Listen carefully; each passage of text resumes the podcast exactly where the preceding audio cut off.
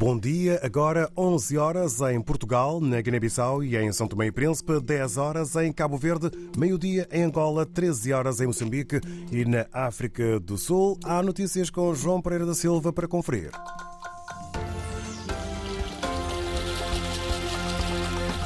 Vladimir Putin avisa os países ocidentais que estão a brincar com o fogo e alerta para o risco de um conflito nuclear. O presidente da Rússia falou hoje à nação num discurso muito focado em questões militares. Sobre a Ucrânia, Putin garante que as tropas russas estão a registrar avanços no terreno.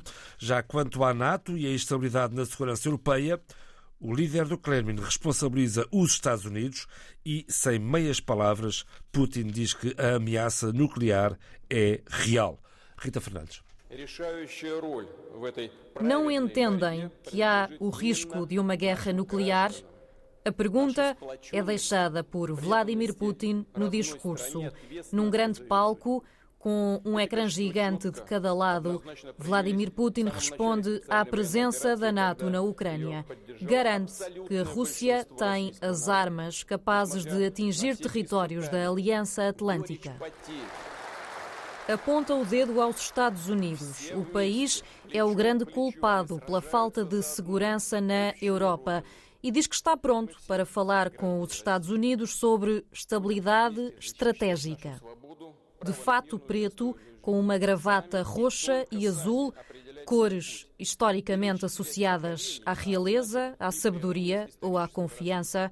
Vladimir Putin falou da entrada da Finlândia e da Suécia na NATO. Diz que com este movimento a Rússia tem de reforçar o poder militar no distrito do Ocidente. Quer também alimentar a amizade com os países árabes e com a América Latina. A Rússia, então, a reforçar a presença militar junto à União Europeia por causa da adesão da Suécia e da Finlândia à NATO e a avisar que o risco de um conflito nuclear é real. Cabo Verde em primeiro, São Tomé e Príncipe em terceiro estão entre os países com melhor classificação em África no respeito pelos direitos políticos e liberdades civis. No relatório divulgado hoje pela Freedom House, Angola é classificada como não livre, Guiné-Bissau e Moçambique como parcialmente livres. João Costa Dias. Relativamente à Guiné-Bissau, que, como Moçambique, é incluído entre os países parcialmente livres, na Guiné-Bissau, que obteve 43 pontos, faz notar a Freedom House as restrições aos meios de comunicação social e à liberdade de associação, que diminuíram um pouco, embora a polícia continue a perturbar algumas manifestações. A corrupção é um problema grave que tem sido exacerbado pela atividade criminosa organizada, incluindo o tráfico de droga, referem os autores do relatório. Quanto a Moçambique, com 44 pontos, a Freedom House considera que a permanência ininterrupta da Frelimo, o partido no poder, antes e desde as primeiras eleições multipartidárias, em 94, permitiu-lhe estabelecer um controle significativo sobre as instituições do Estado. A corrupção é um fenómeno que marca a vida do país e sublinha ao grupo de reflexão os jornalistas que fazem reportagens sobre esta e outras matérias sensíveis correm o risco de sofrer ataques violentos. Entre os não livres, Angola registra apenas 28 pontos. O país tem sido governado pelo mesmo partido, o MPLA, desde a independência e as autoridades têm reprimido sistematicamente a dissidência política. A corrupção, as violações e os abusos por parte das forças de segurança continuam a ser comuns. Algumas restrições à imprensa e à sociedade civil foram atenuadas após a posse do presidente João Lourenço em 2017, mas essa abertura parcial foi revertida desde então, sublinha a Freedom House. Jornalista João Costa Dias.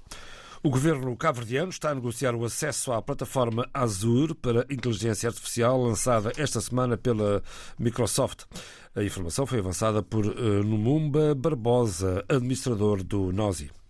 Pensamos que esta ferramenta vai trazer-nos aqui grandes ganhos na medida que os jovens podem desenvolver ideias dentro daquilo que inteligência artificial nós poderemos estar a, desenvolver e o nosso objetivo é precisamente, e do governo, é que os jovens possam também atingir o mercado da, da CDAO ele disponibiliza APIs onde nós, em cima disto, desenvolvemos e fazemos integração.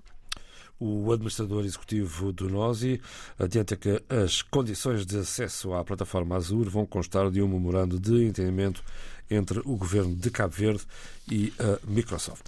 Domingos Simões Pereira insiste: a Assembleia Nacional Popular da Guiné-Bissau não está dissolvida. Em entrevista à DW, o líder do PAIGC lembra que os órgãos da Assembleia Nacional Popular foram eleitos por um período de quatro anos e que não há lugar a legislativas, apenas a eleições presidenciais. Domingos Simões Pereira esteve em Bruxelas e Madrid em contactos com parceiros eh, da Guiné-Bissau para partilhar a sua posição sobre o estado da nação, eh, destaca o comentador Tório Tchaca perante uh, o desmantelamento das estruturas do Estado da Guiné-Bissau, DSP viu-se uh, na necessidade de recorrer ao estrangeiro, aos países parceiros da Guiné-Bissau, às organizações internacionais que mantêm relações de cooperação com a Guiné-Bissau, para que uma versão diferente fosse ouvida, para que os alertas fossem lançados em defesa da própria Guiné-Bissau e das suas instituições democráticas e com vista a salvar, enquanto é tempo, uh, o pouco clima de alguma estabilidade que ainda existe. António Tcheca, comentador do debate africano. Em Moçambique podem estar a ser registados falsos deslocados no distrito de Namapa, em Nampula, para beneficiarem dos apoios do governo e também dos parceiros habituais. O INGD pede, por isso, maior controlo no registro.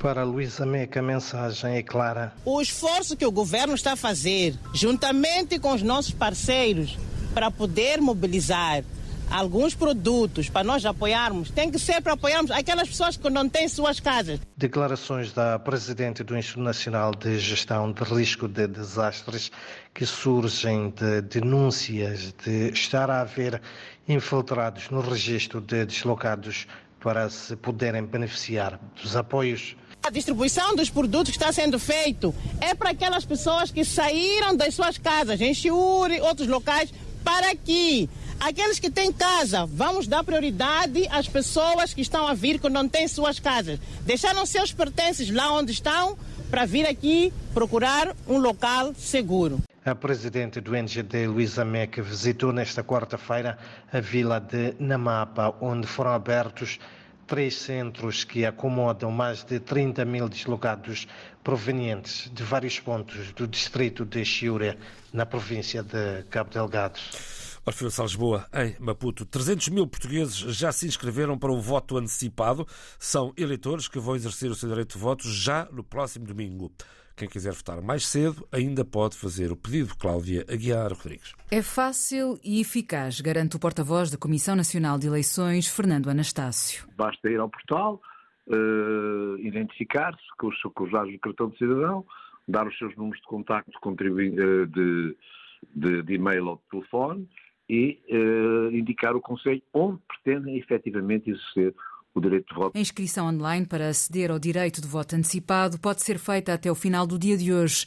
A ideia é poder votar por antecipação no dia 3 de março, uma ferramenta à qual, garante o porta-voz da CNE, muitos eleitores têm recorrido. Entanto, há dois dias atrás, os dados que tinha, não estávamos ainda 50% daquilo que tinha ocorrido em, em 2022. Portanto, mas admitindo que haja um incremento significativo, podemos estar perto dos números que tivemos eh, há dois anos atrás, ou seja, cerca, não chega, perto de 300 mil pessoas, entre 250 mil e 300 mil pessoas. Um número que resulta no contributo para facilitar a vida de quem quer votar. Tornar mais fácil, tornar mais livre, tornar, tornar mais, dar ao cidadão a possibilidade de ele gerir a sua agenda, o seu momento, onde está, evitar eventualmente deslocações. Podem inscrever-se no voto antecipado em mobilidade até o final do dia de hoje todos os cidadãos recenseados no território nacional e podem fazê-lo sem ser necessário apresentar qualquer justificação.